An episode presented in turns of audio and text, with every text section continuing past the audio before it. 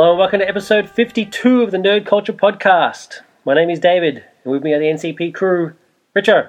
I am indeed with you all the way. That's creepy, dude. Uh, Luke. Yeah, so I'm not with you, but I'm watching what you're doing. That's, What you're doing, yeah, you need some work. that's even creepier. And Crystal. Um, in the same room. Our regular listeners will know that this is our second anniversary. Yay! Yay! NCP is two years old, and we act like it. Big boys now. The big boy pants. No, Big girl that's, pants. that's what two-year-olds say. Oh, no, sorry. Oh. No. no. Uh, so, to mark this special occasion for this episode, we have two dust jackets. Yay! When, when one dust jacket is just isn't enough. Because Dave has finally realised that Dust Jacket is the only good section really on this show. Because I run it! Uh, continuing our tradition of reviewing an Isaac Asimov book every anniversary, um, our first dust jacket will be The Caves of Steel. Yay! Uh, we then have a special opportunity to review a book that hasn't even come out yet Who is Killing the Great Capes of Heropa by Andez Bergen. So it's over to Captain Dust Jacket for The Caves of Steel by Isaac Asimov.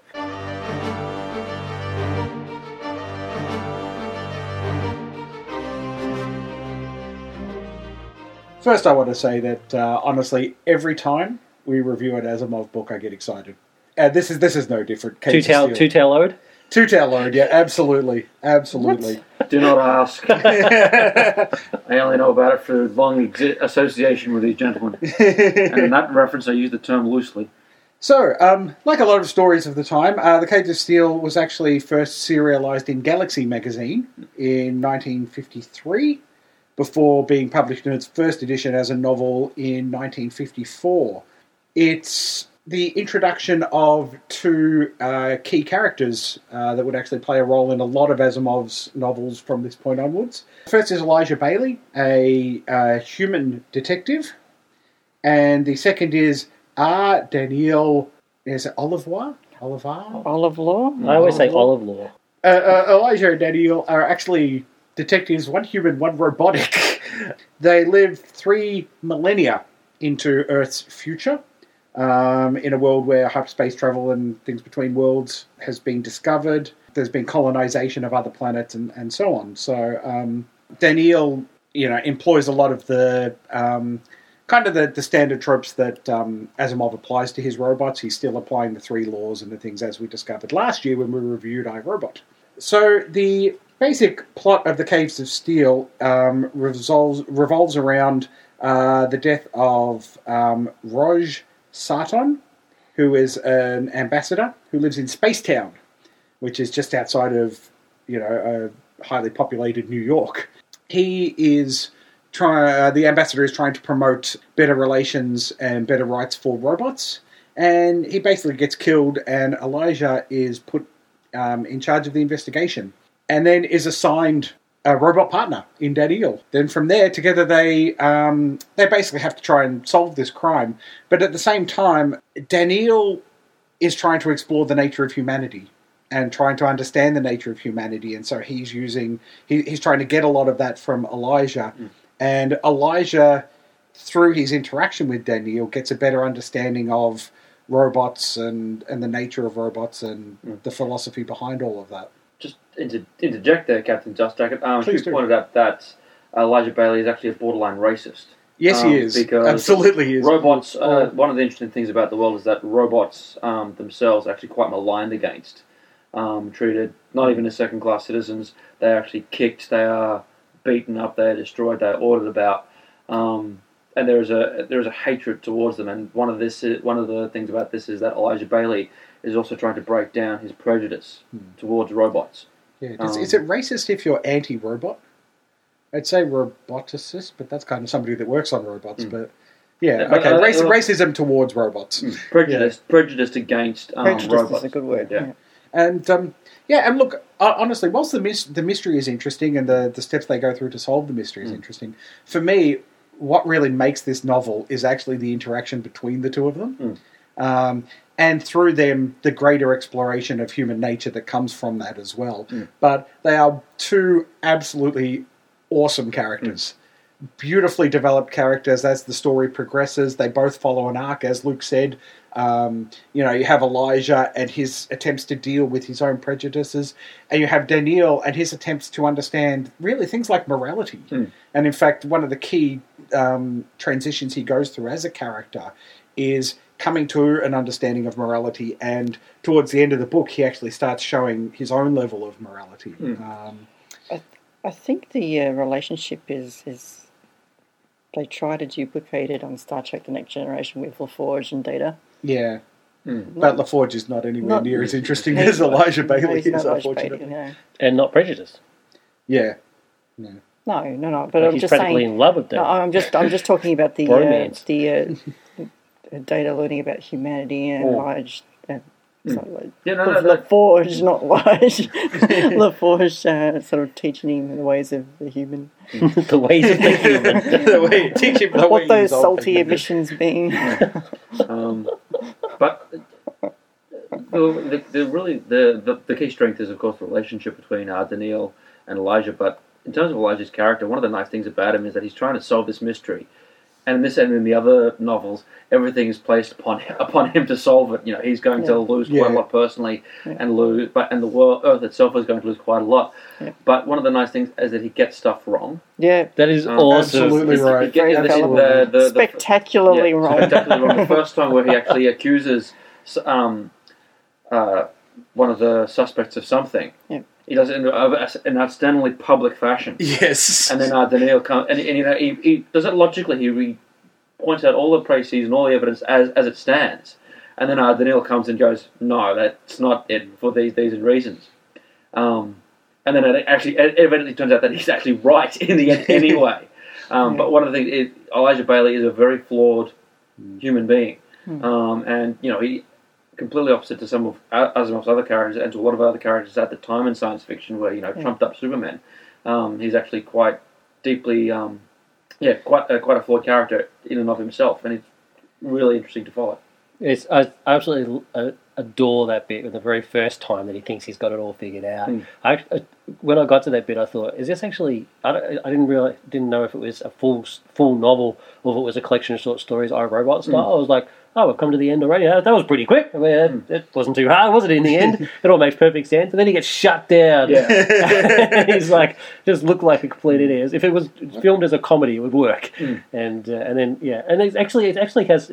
There's three uh, times where that happens, where Yeah. the finally at the end he's right, but Yeah. there's like three three occurrences Mm, where he's got it figured out. It's hilarious. What, I- what I think this book does, and it does come to the point that you're making a little bit about Elijah Baley, is there's been a lot of attempts over the years to mix kind of your hard boiled crime noir type story Mm. with a science fiction setting. Um, you know, in films, obviously, I think Blade Runner is the, the perfect example of that. But um, Asimov just just nails it in this book, Mm. and yeah, Baley is very much that um, that kind of flawed Philip Marlowe type character and you can sort of see, I think, the influences of, of a of a Marlowe or a Sam Spade on Baley. Mm. Um, but yeah, I'd, I'd actually say this is probably, I think, the best example of of merging those two genres together. I think in, in this instance it's helped because even though Asimov is famous for his science fiction work and then his non-fiction science books, um, he was also he, he actually tried to write as widely as he could many genres. One of his favorites being mysteries, so he actually wrote uh, um, he wrote stories for things places like Ellery Queen and Yeah, I read Um, one of his mysteries recently, and the detective actually was uh, a lot like Columbo, written before Columbo. Mm. So So yeah, Ca- Case of Seal was actually his first attempt at a at a detective robot sort Mm. of story, and it was it was written because a friend of his um, said that they were the two genres that could never actually be sort of put together in a story in a story, and he said, and and Isaac said, no, I, I, dis- I disagree, and I'm Asimov, I can do it. Here it is. And, and I mean, it wasn't. It wasn't. completely- It wasn't like a, a fight. It's just. It's like, oh, I just don't think that can be done. And Isaac was like, well, I think it can be done. And Yes, here you it can. is. And he completely proved his friend wrong. yeah, yeah, yeah. Um, I'll sort of talk about. I think this is actually one of the more fascinating future Earths that have actually ever been committed to paper and celluloid. Um, because whilst you can see bits and pieces these days um, of things like you can read a bit of Blade Runner into into pieces here and there, which is more my reading as opposed to what Asimov intended. Um, it is a completely original world, but yet it is very fascinating. Humanity has in fact been shut off into these um, global uh, global maze-like structures Um, Yeah, Yeah, like, the- like super cities. So Super the, the, cities. the Caves of Steel of the title are Mm. basically these super cities Mm. that have sort of that have taken over Mm. instead of the cities of old. Mm. Um, with the different boroughs and stuff like that, you've Mm. actually just got the one city under Mm. the dome. yeah, and they, they build up Yeah. Yeah, rather than they out. Mm. Yep. And the interesting thing about them is that they are at one at, at one first glance quite futuristic. You know, Mm. sort of a bit gleaming, and you know you've got It seems uh, like the perfect system at first. Yeah, speed, uh, speeding transporters and things Mm. like that. But at the same time, people are living in hovels Yeah. and um, in, in very cramped conditions and very interesting social conditions as well. Yeah, the Um, personals. Yeah, the Mm. personals, you know, the the rules that go along there, the um, the rules about bringing people into your own home and interacting with um, married people and things like that, as opposed to the world of the spaces that Dan- Daniel comes into, in from. Yeah. Um, I think is actually fascinating. I think it's one of the best, or if not the best, futuras that have ever been created. Yeah, this book has it all. It's got uh, it's, it's got world building. It's got story. It's got interesting characters, which a lot of um, modern science fiction movies, in particular, forget about. They think it's all about the, the big shiny spaceship and how fast it can go, and blasters and action, and and forget Yeah, about story the and the killer prize. and, and, and mystery and Well, a, a the world building. with- a lot of the time with world building, it's not about the big glossy things that you've just Mm. mentioned Yeah. there. Exactly, it's about those little details Mm. um, and the nuances, and the and and also more importantly, I think why the world is the way it is, and then how does that then reflect upon um, the characters themselves? Because Mm. obviously they're products of their world. Yeah. Mm. Um, and I think Asimov just shows across the board from the robot books, from you know the Baley mysteries through Foundation. He's just a master world builder, and he's a master builder at understanding then the cultural and social elements of those worlds as well. And speaking of the little details, I, I often, uh, and Asimov talks about it himself, how he sort of predicts what will happen in the future technology wise. And you often look back and go, well, he got the computers wrong because they kept getting bigger and bigger. But he got the little tiny storage device right, the data storage. It, it was on a piece of card and you had to look at it through a reader, but it, it's pretty much a USB drive. Yeah. Mm. Yeah, yeah. Mm. There's um there's a couple of moments in this book where um Baley's actually in the office of his boss. Mm. And he's sort of looking out the window at what the these actual super city structures are like, where it's Yeah. all just concrete and steel, and you can't really Yeah. see much of anything else. And he, he comes back to this this same window a couple of times, um, which I think is a great way of illustrating the nature of the world without going, "Oh, this is the nature of the world." Yeah. because it's more Baley's reflection on what he's seeing outside the window. And also because it's the Um, only window. He- exactly, he, yeah. He talks about it as a, a medieval. A, a medievalist thing as the uh, commissioner also wears spectacles, which Yeah. is a med- medievalist thing.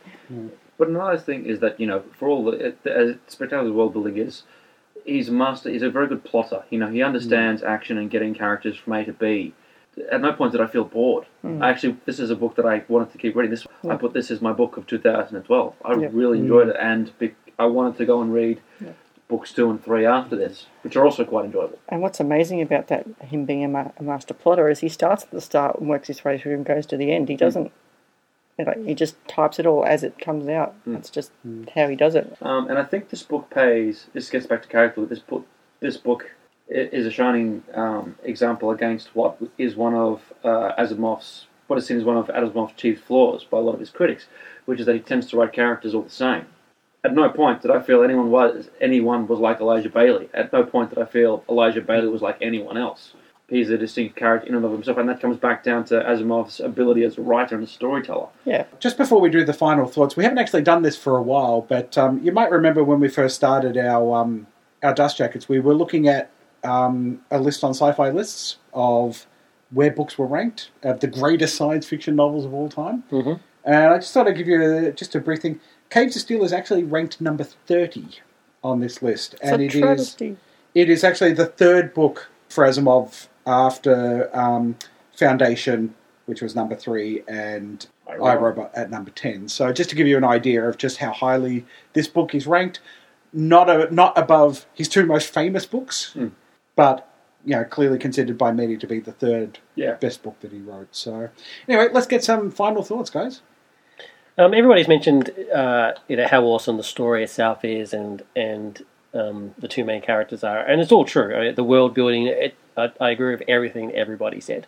One of my favorite moments actually is the bit that that basically proves that Isaac was married at some point because he's talking about Baley and his wife Jessie, and this this event that happened in the past. Uh, Jessie's real name is Jezebel, and there's there's quite a few biblical references in this book, um, which pays off right at the end.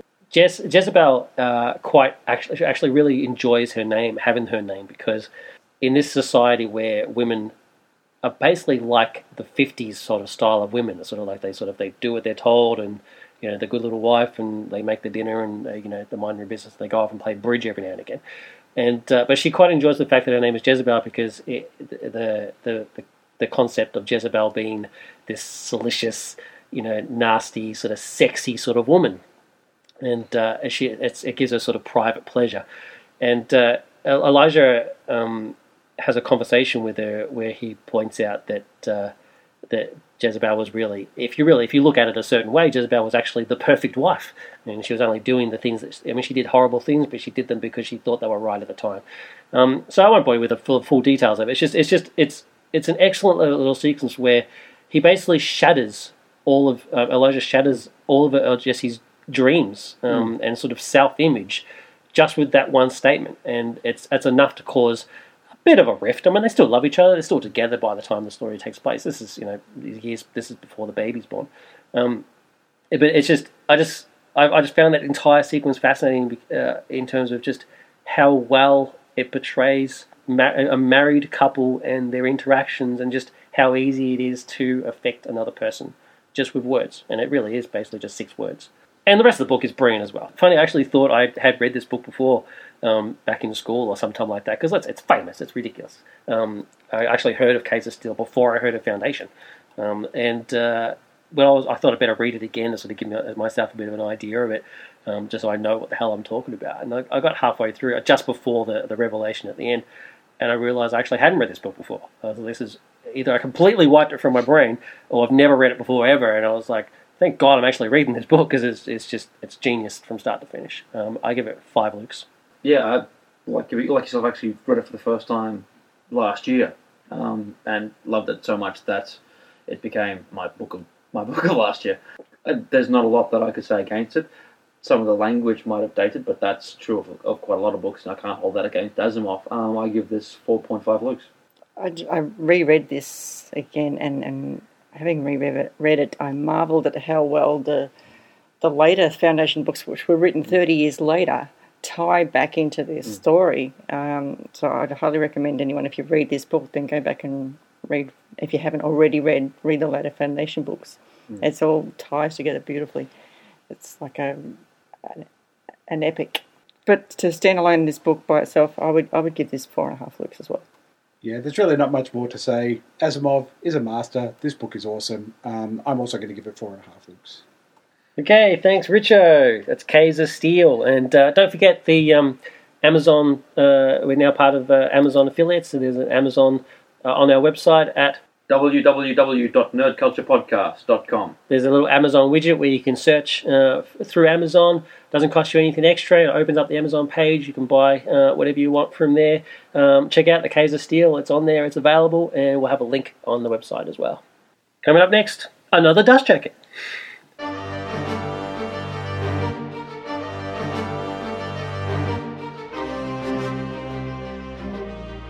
Okay, so for this Dust Jacket, we'll be reviewing Who is Killing the Great Capes of Heropa by Andre or Andez Bergen. An as yet not published book. That's right. pretty damn cool. It's very exciting. I was recently made aware of the writing of uh, Andre, uh, who is an Australian uh, writer and musician who's now living in Japan with his wife and daughter, Coco. And uh, I reviewed uh, his three books that are available at the moment on our website. Um, they are the tobacco stained mountain goat, 100 years of vicissitude, and the Condimental Op. I then contacted him and mentioned the reviews just to let him know that they were, that they were there and you know to get his opinion. Uh, he took the time to read them and thankfully he loved them. And he also mentioned that he was working on a new novel featuring superheroes. Um, so of course my ears pricked up. I unashamedly begged for a chance to preview uh, the book because it, you know, hasn't obviously hasn't been published yet, and he graciously agreed. So here we are doing it, and I'm glad we are because it, it not only because it's um, cool but, uh, to to be previewing a book, but also because it actually has some some ties into the Caves of Steel, which is pretty cool. It has, I mean, it's uh, it's set in the same universe as Tobacco Stained Goat and uh, 100 Years, um, where Melbourne is the last city left, and uh, is basically just a big domed city. So, and uh, it's also a sort of basically a detective story sort of deal. So it's pretty cool. Given that uh, Dave is our expert on Andre's work, um, I'm actually going to hand over my Captain Dust Jacket cape to him. We can call him, I don't know, Captain Dust Jacket Junior or something. No, no, no, no, no, no. If you're Captain Dust Jacket, you know, let's, let's stay with the, with the whole book thing here. But doing if you're Captain Dust Jacket, surely he's Blurb. Blurb the Boy Wonder. That is awesome. I'm cool with that. All right. It's better than We'll wearing. your uh, costume. I don't know. We can't remember which episode it was, but where you, you gave me the uh, the the Captain Dust Jacket underwear or something. yeah, look. like, what the um, hell, man? Yeah, I've, I've been told that that's against certain health regulations. so, wait, uh, yes. it's just the cape this time. Um, you know, you, you you pick on him for that, but you know, you're wearing them at the moment. So. I've washed them since though, so that's cool. I only just I only wear them to. Anyway. yeah, you're not meant to, you're not meant to wear them on the outside. That's the thing. so it's over to you, Blurb the Boy Wonder. Thank you, Captain Dust Jacket. Uh, so, who is killing the great capes of Heropa? I am. Are you? You know, you could have saved me reading the book I if you just said that. I've read, I've read the book, and I'm pretty sure that is not you. Um, it uh, is going to be published in October by Perfect Edge Books, um, so check it out. Uh, like I said, it is a superhero uh, detective story um, set in the, the same universe as Andre's other other works. Uh, Melbourne is the, the last city left after you know the rest of the world's wiped themselves out, and the, the all the rich and famous uh, live in this dome, and all the surrounding boroughs like Richmond and stuff are all like you know desolate waste, you know, and you know hovels, and it's always raining all the time, and yeah, slums. That's the word. Thank you, Richard. And um, it's just a horrible, terrible place to live. Um, Oh, so Melbourne itself is domed, but outside of it, in the yeah, outer the, C- suburbs the are domed. CBD of, of Melbourne is domed. Yeah. So I think it extends as far as maybe Carlton, so that Yeah. sort of area, Yeah. and the rest of it's just all That's why it's raining. yeah, and it's just always raining all the time. Pa- So Pardon. Frankston hasn't changed Just, then. just no, to Frankston clarify, basically yeah. is the same. I was going to say, part, part of the book is actually set in Preston and Thornbury, and really, you wouldn't notice the difference. exactly right. The story centers around the main character Jack, um, who you know has a you know lives a horrible existence like the rest of the you know the poor Melburnians, um, and uh, as, a- attempts to escape this horrible existence by existing in a virtual world called Heropa. Um, it's not entirely legal this virtual world. And how he manages to pay for it, I'm, I'm not too sure, but it's never really explained. But uh, here he is in his virtual world. So uh, Heropa is an amalgamation of, of all the things that Andre loves about comics. It's, it's a it's a neo sort of Art Deco sort of environment in sort of cer- certain areas of the uh, game, and there's there's you know flying dirigible dirigibles, uh, flying blimps, and um, and uh, you know all various sort of stuff that you would find in sort of sort of Jack Kirby sort of style era, all the way up to sort of you know like the '90s sort of style comic book stuff. Basically, a, a virtual. It's basically the Matrix, really, essentially with superheroes. The character he first meets isn't he Stan Kirby? Yeah, the, um, it's got it's, it's got NPCs in there as well, but and uh, one of them is the Doorman, uh, who is named after Stan Lee and Jack Kirby. Um, sort of amalgamation of those two characters. Points for me because I picked up on that reference. it's very cool. Hey, well done, Nerd Girl. The heroes in this world are called capes, um, and everybody else, uh, all the M- the NPCs, um, are called blandos. And the NPCs are, are meant to be a computer controlled, um, and the capes are real people in the real world. And not all the capes are all you know muscle bound superheroes. One of them actually just uh, decides to be a reporter, so she still has an ability, like a super ability. As the title suggests, um, someone is killing off uh, the capes, uh, which is supposed to be not really possible, um, and uh, it's pretty hard to do because you can just say the, your password and get shunted back to the real world again. Uh, but unfortunately, uh, the downside is if you die in the game, um, you die in the real world, or at least become like a zombie coma victim type deal. Well, let's face it, living in Melbourne in this time, really, that's not that bit of a problem, really. When you think about it, it's probably it's probably beneficial, but um, it's you know you, you want to try to avoid it. If anything happens uh, in game in terms of uh, injuries, if you don't have uh, like a, if, if you don't have Wolverine's regenerative abilities, it doesn't matter because at the end of the day, it, it ha- the reset occurs and the world goes back to normal. I kind of picture it as sort of like the Dark City situation. Yeah, everything's like moving around and stuff. That's how I pictured it in my brain. It's Yeah, well. I mean, the, the interesting thing to point out with the reset too is that um, all of the NPC people, all the Blandos, actually don't remember what happened the day before, Yeah. whereas the superheroes do. Yeah, I was going to. I was going. I was going to mention that. Oh, sorry. but thanks. Yeah, that's fine. That's cool. um, so that's the mystery. Uh, Jack, you know, Right. basically just wants to uh, uh, exist in this world. He falls in love, um, but he has to. He finds himself having to solve the mystery of who's killing the capes. Mainly because he, you know, just before he gets killed himself. Yeah, he adopts um, the identity of Southern Cross. And actually, I must admit, I do like the way that he comes across this identity. He, whilst rummaging around in the real world, um, in an area in Richmond, I believe it was, he actually comes across a, a stash of old comics from the 1960s, and um, they kind of, uh, uh, you get the sense that they were his escapism from the real world to begin with. But in amongst all of those comics, he finds a letter um, that somebody had written to Stan Lee with a sketch of this character called Southern Cross, with the argument being that Australia didn't really have its own Captain America or, or Captain Britain, or so obviously some reader who has read these comics has written to Stan saying you should use this character. You know, I think it'd be really cool. And It's, it's not just not just some reader. It's actually uh, Deeps, the who is in who is the richest man in Melbourne in the other novels. Ah, okay. So I hadn't ha- having not actually read the other novels, and we'll get to that Yeah. a little bit later. I didn't know that, but um, but yeah. So he actually he actually takes this Southern Cross um, design, and when he's given the opportunity to enter Heropa, that's the the design that he actually presents to the people as his character, Yeah, which I think is kind of cool. it Actually. is cool. You can It's get you get to pick like- what you look like, and you get you pick one power, Yeah, but he had no idea what to pick, so they gave him Plasma Bolt, which Yeah. is kind of weird. which only comes out of one hand. yeah. and almost breaks his arm every time he uses it, which I thought was an, an interesting twist. Before we get on with uh, our reviews and what we think uh, and uh, ratings and stuff like that, I just I do want to mention that N- uh, NCP actually had the honor of being in the acknowledgement page um, of this book, which is bloody awesome. It's I just I cannot tell you how freaking awesome it is. Um, so Nerd Culture Podcast uh, is is acknowledged um, before we even review it, which is uh, pretty impressive stuff. Although it hasn't been published yet, he might take that out. but he has got the he has he did he, yesterday he did send me the final proof so there's no going back now but uh, yeah so I'll let everybody else um, um, say their pieces and I'll jump in with my my review and stuff starting with Luke I actually came into this not having read uh, Mountain Goat, Mountain Stained Tobacco Goat, the tobacco stained mountain Goat. Tobacco Stained Mountain Goat. Although hey, both work for me. Um, or one reviews of Jude, or um, the Condimental Lop, Yeah. which I actually kind of thought is really cool. But Yeah, that's, great that's, title. That's because I'm a um, Dashiell Hammett fan. yeah it is actually based on that yeah Yeah. Um, and uh, so go, uh, going into this, um, it, it was a lot of the references you just talked about then, particularly with, with Deeps the being the mayor, um, didn't quite register. Um, and I think I had a, bit- a bit of a problem with uh, the novel based on a lot of that. It, as much as it was trying to be a standalone, it still required a little bit of knowledge about what had happened to Melbourne, particularly when we get into Jack's backstory and his Oh. origin story.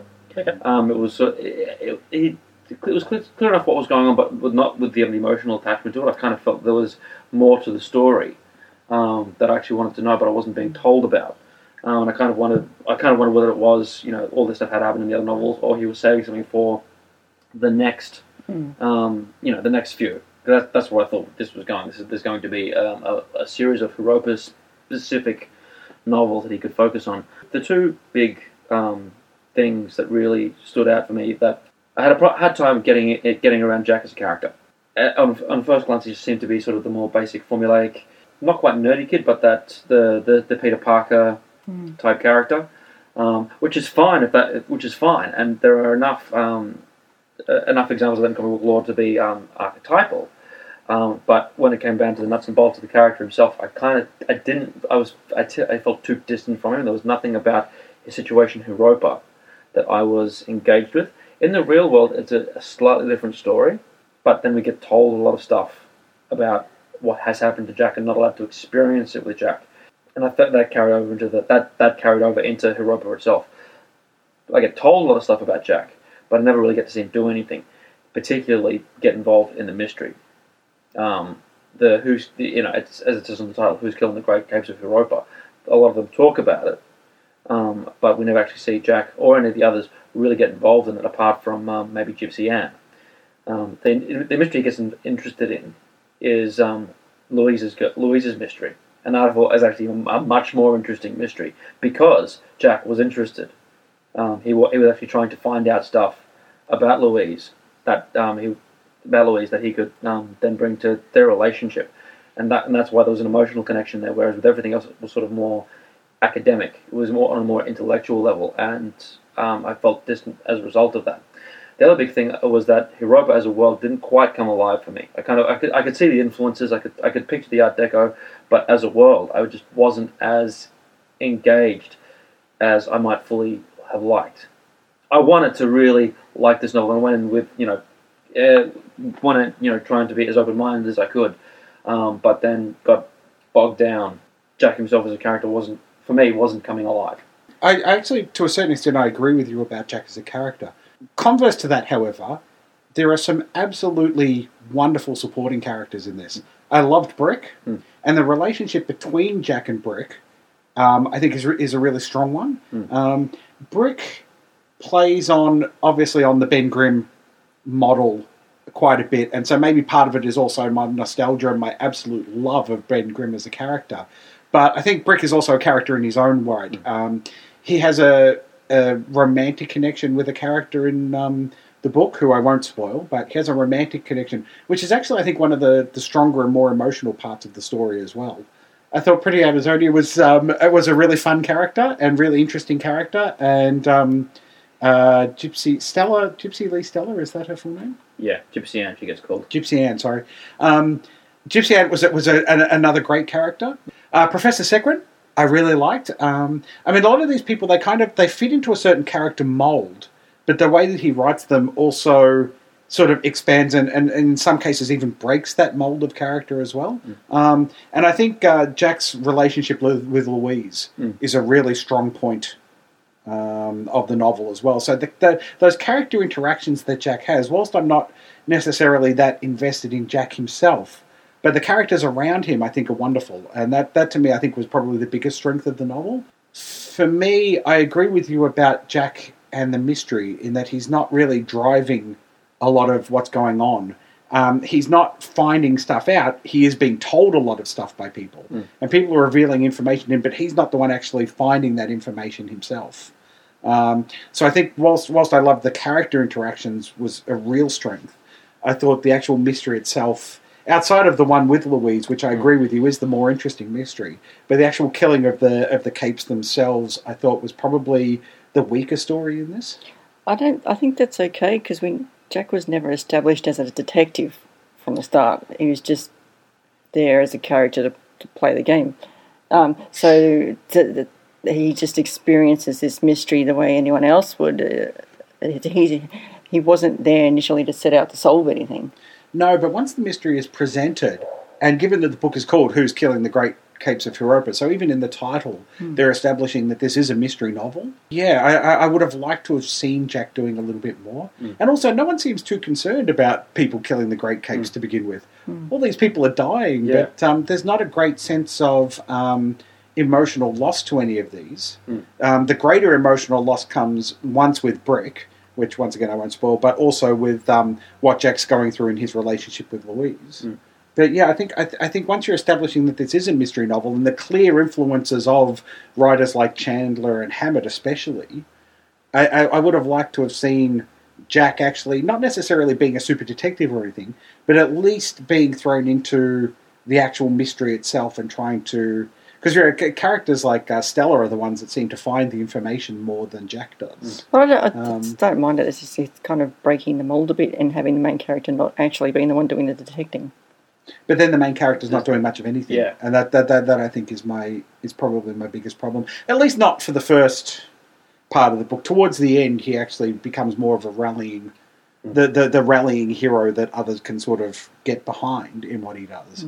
But in the, that early section especially, um, and there is a lot of exposition early on, a lot of being told what Heropa is. Um, I, I, I suppose I would have liked a little bit more of a, I guess, a sense of awe and wonder because I mean, he's Jack is fifteen Mm. years old. If I was a fifteen-year-old kid, especially a fifteen-year-old kid living in a slum, and I was suddenly thrown into this virtual superhero world, I'd be a lot more excited and awestruck and wondrous over over this because he's been he's been taken and put into basically the world that he loves to read about anyway. I'd be I'd be wrapped. I'd be I'd be exploring my powers, the world. I'd be doing all sorts of cool stuff, and and I think that that might have given me a bit more of a sense of wonder as what what Luke was talking about earlier. That sense of discovery of Heropa itself Mm. as a world. Um, but as I said, like the character interaction stuff, I think is fantastic. I found it uh, hard to get into initially because I was. Uh, Jack seemed to be just as confused as I was as to where he was and what he was doing. Uh, I would have liked to have at least Jack to at least acknowledge that he was in a game. Um, that but you're just sort of thrown straight into the universe and you're finding out along with Jack where you are and what, and what the rules are. But he seems to know a little bit more than you do, but he's not passing that on. But once we got past that and got into the mystery, um, especially the mystery surrounding Louise, it got much more interesting for me, and it was a bit more of a page turner. I really like the cyberpunk nature of it, um, as opposed to not. I'm not a huge as regular listeners will know. I'm not a huge comic book fan. I, I, I, you've often heard me say, "Oh, I've had enough of the capes."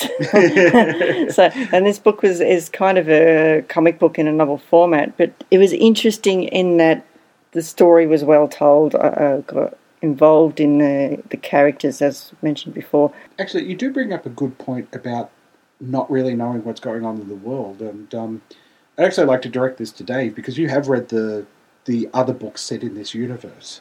Um, I, I didn't get a great sense of Melbourne.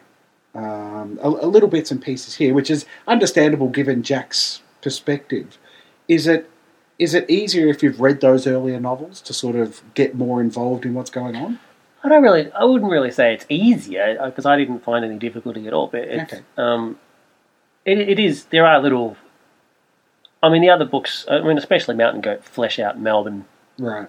more, Right. um, and there are little cool little nods.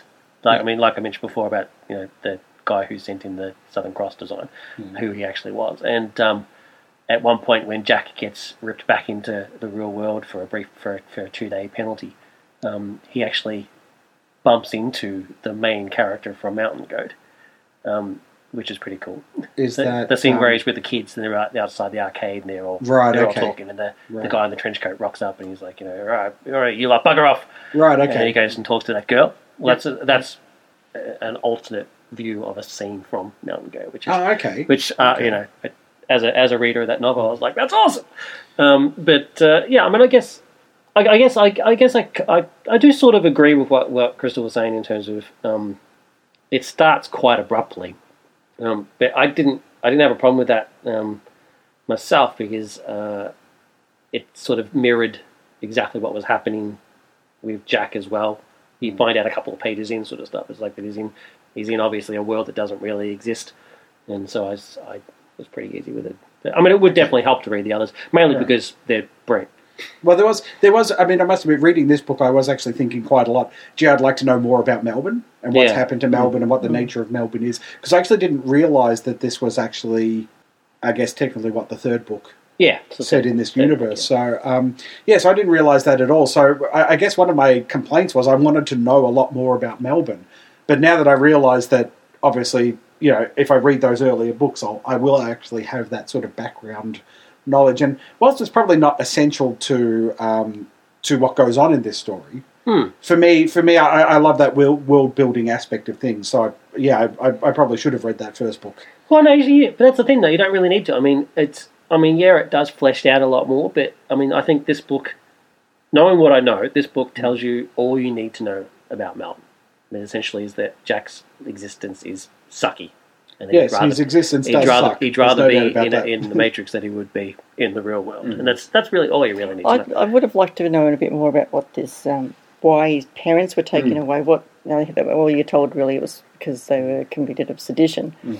Um, Yeah, that- and that didn't- is, isn't that enough? No, Yeah. but what, what, It well, you don't really need to know for the rest of the story to, to enjoy the rest of the story, but I, it's just a little curious thing I'm But interested to know about. But to take that idea even, even further, Crystal would actually inform the, a lot of it, a lot of uh, Jack's attitudes and the way that he would operate in the um, in Heropa itself and in life in general. So actually taking that idea and learning a little and having him talk about his parents, or you know, uh, trying to um, bring that out might actually Yeah. have given his character a little bit more um, depth. But it's an interesting point to, to make that we're living in a world here where it, the, the government feel it's okay to leave a, well, I think he would have been 13 at the time, a 13 year old kid on his own Mm. um, without parents. Yeah. As a fan of the uh, the first two novels, um, if you check out my review online, I gave uh, Mountain Goat five out of five and um, Hundred Years four point five out of five. Um, they are brilliant, and uh, so I went into this very excited, uh, not only just because it's superheroes, because let's face it, I'm a superhero nerd, but also, you know, because it was you know a continuation of, of that universe. Um, I do I do take on board um, what the others have said. It is Jack. I mean, I'll be honest. Jack's not really that interesting a character um, himself, but I found that that actually kind of made sense to me. Actually, I, I didn't mind the fact that that he wasn't the one doing the investigating because he really wasn't that smart, and um, um, it made more sense for Gypsy to sort of figure it out. Um, and, and his his relationship with Louise um, to me was also more interesting. I, I'll, I'll agree that. Um, I mean, it's when you actually eventually do find out who is killing the capes. It is it is cool. Um, it, it's it's a cool idea, and I understand, and it's very comic booky, and it all makes it makes perfect sense. Um, but uh, I was actually more excited about finding out what happens to Jack and Louise and, and uh, you know where they go from there. I actually found this kind of refreshing. I, I, I was I I was actually pretty. I was happy to read a story where the main character wasn't the main. Even let's face it, he really wasn't the main thrust of the story. the Most, even the most interesting person that the the supporting characters were, um, and the world building itself. Um, yeah, coming into it as a reader of the first two novels, I mean, yeah, I, I guess thinking about it, I did have a bit of an edge. Um, so I could um, take advantage of the Easter egg like moments when, um, like I said, where he bumps into the character from Mountain Goat. Um, uh, but it, you didn't. You don't need it. You don't need to have read the first, the first two. Actually, I'm going to change that. You do have to have read the first two because you should, because they're awesome. So read them now. The first one you can download for free. You can't, you can't go wrong there. um, and uh, but yeah, but, you- but technically you don't really need to. I don't think it was perfect. I don't. I don't. I mean, I, I'm a massive um, Andez Bergen fan, as as, as I've said, and uh, but I mean, I will admit that I, I didn't think this book was a, a perfect book. Um, unlike Mountain Goat, it, I mean, it's it's there were sort of certain points where it sort of got a bit bogged down um, and didn't really propel forward all that much.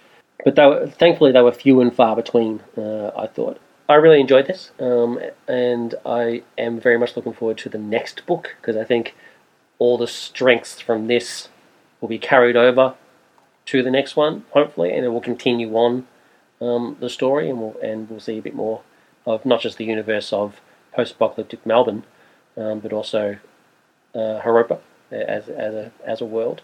And I gave this uh, four point five looks. uh, once I got past the the start and got into it, I, I quite enjoyed it, and I, I didn't have a problem with Jack not being the, the driving character. I ended up, I tended to view him more as of the narrator rather than the uh, actually the main character, because stuff seemed to be happening around him.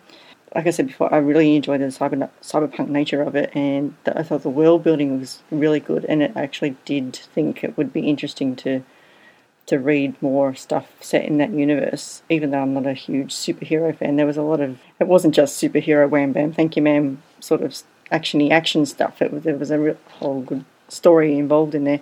And I got into it so much that I actually had a reaction when I got to the end. If you, if you don't care about a book all that much, you, you don't have the sort of reaction I had when you got to the end. You were, to, you were quite annoyed. I'd love to talk about that some more, but I can't without spoiling. Maybe in a future episode we might go into that.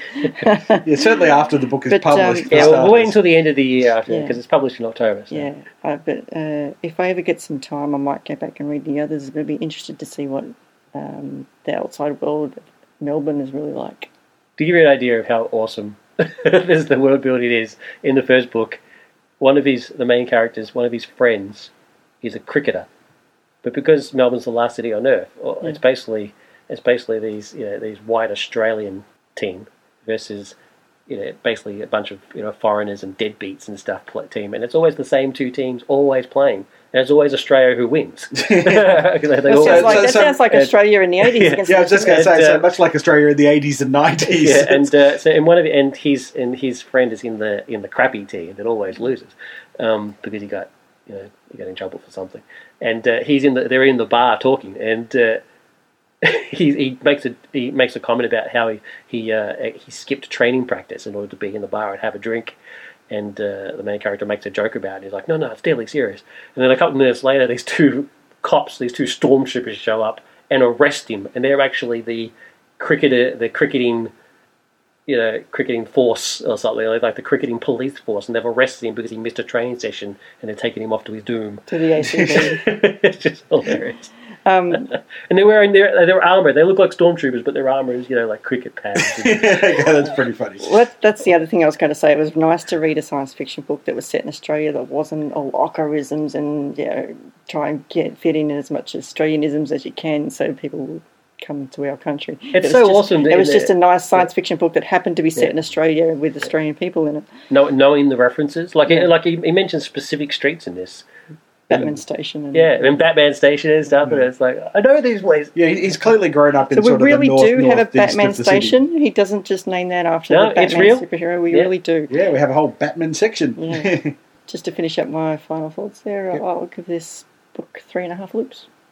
There were things that intrigued me about this book. Um, as I said earlier, the character interactions and especially the supporting cast, really excellent. Um, and the relationship between Jack and Louise, I think, was the highlight um, of the book.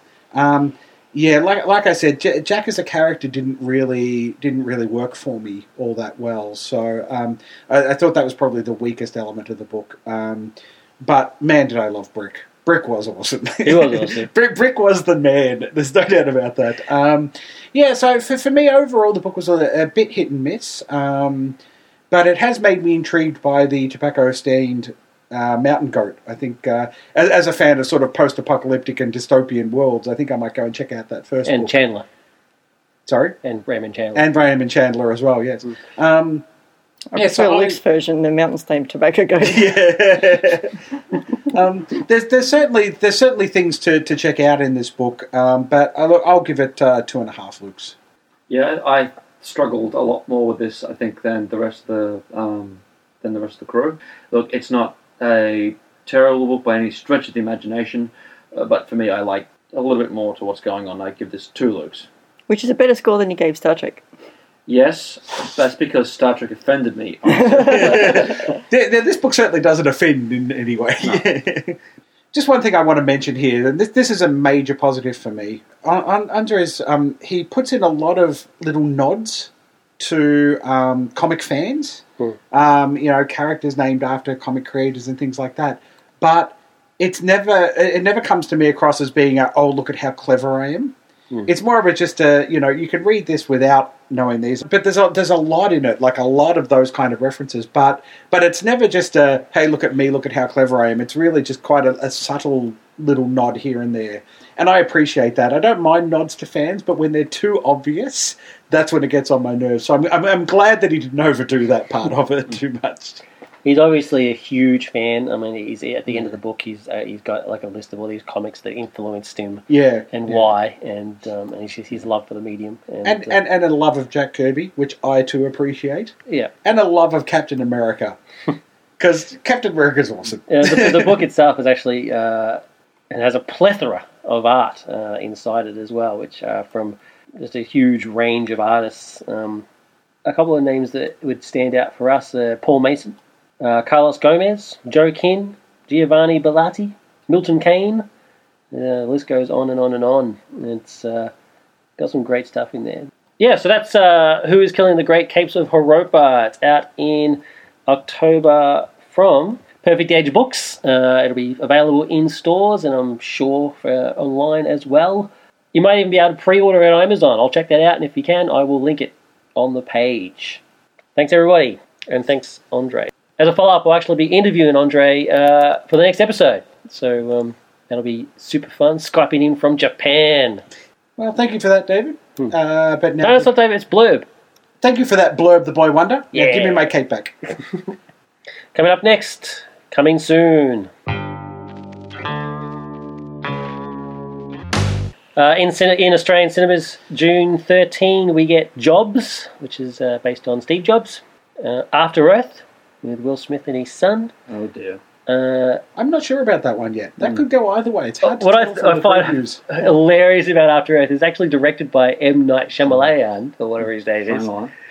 But he's not mentioned in any preview, and he's not even on the poster.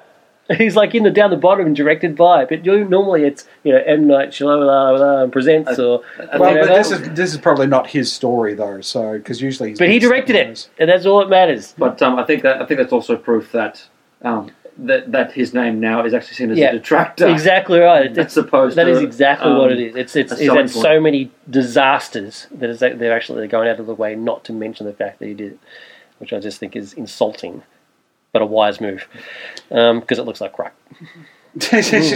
Uh, and the internship. Talking about looking like crap. Uh, This is I've, just awful. I've, I've seen the trailer for this three or four times now, Yeah.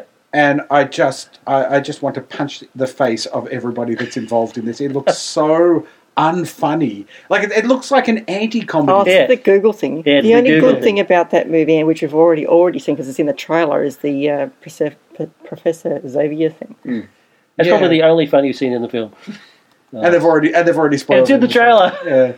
I mean, I've got, a lot, I've got a lot of time for awful. Owen Wilson. I think, actually think he's pretty cool. But God, he's in some terrible, terrible stuff.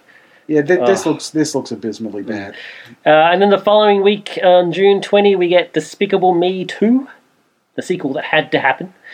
Yeah, Despicable Me one was okay. Never saw it. Yeah, it was okay. It was entertaining. Uh, World War Z. Z. No!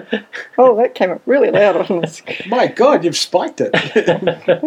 um, which looks which is nothing like the book, which is a shame, and actually looks pretty dodgy. And I like do like I do appreciate the fact that they haven't done a single close up of any of the zombies yet. I'm getting the feeling they're going to be they, they haven't really revealed that it's a zombie movie at all. it's going to be Um, uh, I am Legend level of crap CGI. Yeah, it, it is kind of interesting because you watch the trailer and if you don't know it's about zombies, you go, why are they Yeah. shooting down hundreds of people?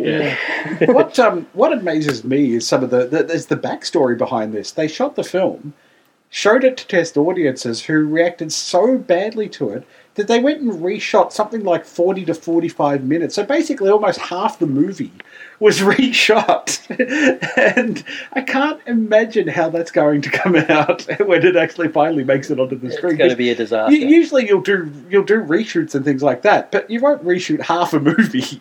It'll be interesting if it turns out to be genius. Oh, I Well, anything's possible, I suppose. The other movie coming out that week is Monsters University, the, the prequel to Monsters Inc. That had from to happen. Pixar that had to happen, and uh, yeah, it looks alright. Richard, Monster- Richard would see that because he loves prequels. yeah, my favourite things. To... Look, Monsters Inc. was okay. I, I, I Okay, it was awesome. by. Um, Mark Wazowski. but um, I'm not sure if I really need to see a prequel to that movie. Yeah, I'm not interested in uh, like yeah prequels. I just don't see the point. But uh, Monsters Inc.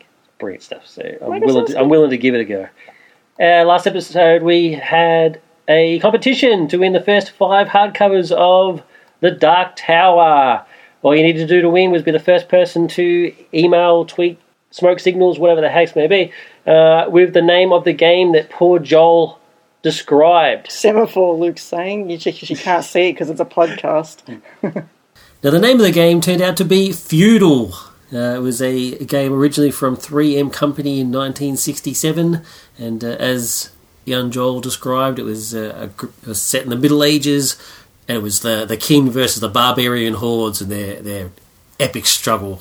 Uh, It sounds unique. I haven't played it, but uh, it's it sounds really really cool. I tried to track down a copy, um, to, but you can only get it on eBay, and nobody's got a complete set, so it's always missing pieces. I was like, bugger that, not buying it with missing pieces. Missing pieces. What's the point of that? Now, the interesting thing is we had four entries, and unfortunately, none of them were right. Now, that's not anything to be embarrassed about because it actually took Joel quite a long time to track this, this game down uh, through the Google. uh, and he eventually he eventually did find it. At least we had people give it a go. So you four people that entered, legends, you know who you are. So it was quite hard, and uh, even though nobody uh, actually got it correct, uh, that doesn't mean that you should miss out. So what we're going to do is put the four people that entered into the hat, and whoever Crystal picks out still wins the five books. Can't ask for more than that. That's right. You cannot ask for more than that. So there's the hat, NCP hat. The four names have gone in there, and the winner is do, do, do, Andrew Kemp or Kempy. It's K E M P E. Could go either way. We're hopeless with names on this show. Andrew, you know who you are. You're the only Andrew who entered. So congratulations! If you could please uh, email in your uh, address, postal address. Doesn't have to be your home address. It's all right. I don't want to be creepy. And uh, we will Too post late. off. I know it's too late. All right, I already am creepy. Um, and, uh, and we'll post off that uh, awesome prize. And gra- congratulations, and I'm jealous. And thanks once again to the magnificent guys, Mitch and Troy, All Star Comics. Go there. If you don't already shop there, go there. I don't care if you, it's in Melbourne. Even if you don't live in Melbourne, fly over, buy your comics every Wednesday. Do it. Don't forget you can contact us by email at feedback at nerdculturepodcast.com or post on our Facebook wall at www.facebook.com forward slash Nerd Culture Podcast. or tweet us at At Nerd Culture or leave a comment on any post on our website at www.nerdculturepodcast.com. You can also rate and review us on iTunes. And if you want to support your favorite podcast and the greatest podcast in the universe, NCP, you can do that through the Amazon app on our website. Uh, it doesn't cost you anything extra. Search for the product you want, buy it from Amazon, and uh, they make us happy with monetary gain. It's pretty cool. Wow, we have sponsors. That's cool. It's pretty groovy. We get 3%. I feel. Last week we made 47 cents. Yay! It was magnificent. Got to eat that week. You know, I got to eat. that's 47 more cents that we've made for the 52 episodes we've done to date. That's right. We don't get paid for this stuff. And I've got to, you know, last episode I had to pay the deposit for, for Joel to be on the show. Dave doesn't even give us food when we arrive. You're lucky if you get a glass of water. I like, the, the thing from last episode with the tiny teddies. Tiny teddies are awesome. Tiny teddies. If you fed me tiny teddies, I'd be here every All right, week. next episode I'll have tiny teddies. I was gonna, I did plan on it for this episode, but I forgot. I'm an old man. I forget things easily. Yeah, that's fair enough. So okay, so that's it for episode 52, our second anniversary episode. We rock and you rock. Thank you for listening. Yeah, that is awesome. Two years. How good are we? That's goodbye from me and goodbye from him. Richard, My teeth killed the heroes of Heropa. Luke, No, I think I killed the great heroes of Heropa. I sure? didn't mean to. I think they were just there and I decided to kick them. I must have been in a bad mood that day. I have bad moods quite often. that's I'm every, surprised- every I'm surprised you guys are all still standing, to be perfectly honest. Oopsies. And Crystal, And thank you for playing Name That Game! Wait a second. Didn't Crystal kill the great heroes of Heropa? I could have sworn that that's what Crystal said at the start of the yeah, show. Crys- Crystal killed the video star. That's fair enough. I didn't like the video Crystal star killed anyway. The video. That works. Hang on, isn't it meant to be that Crystal killed the radio star? I don't know. I fucked up Crystal. everything else in this episode. it just doesn't matter. Crystal killed the radios. That still works. oh, jeez. Bye. Bye.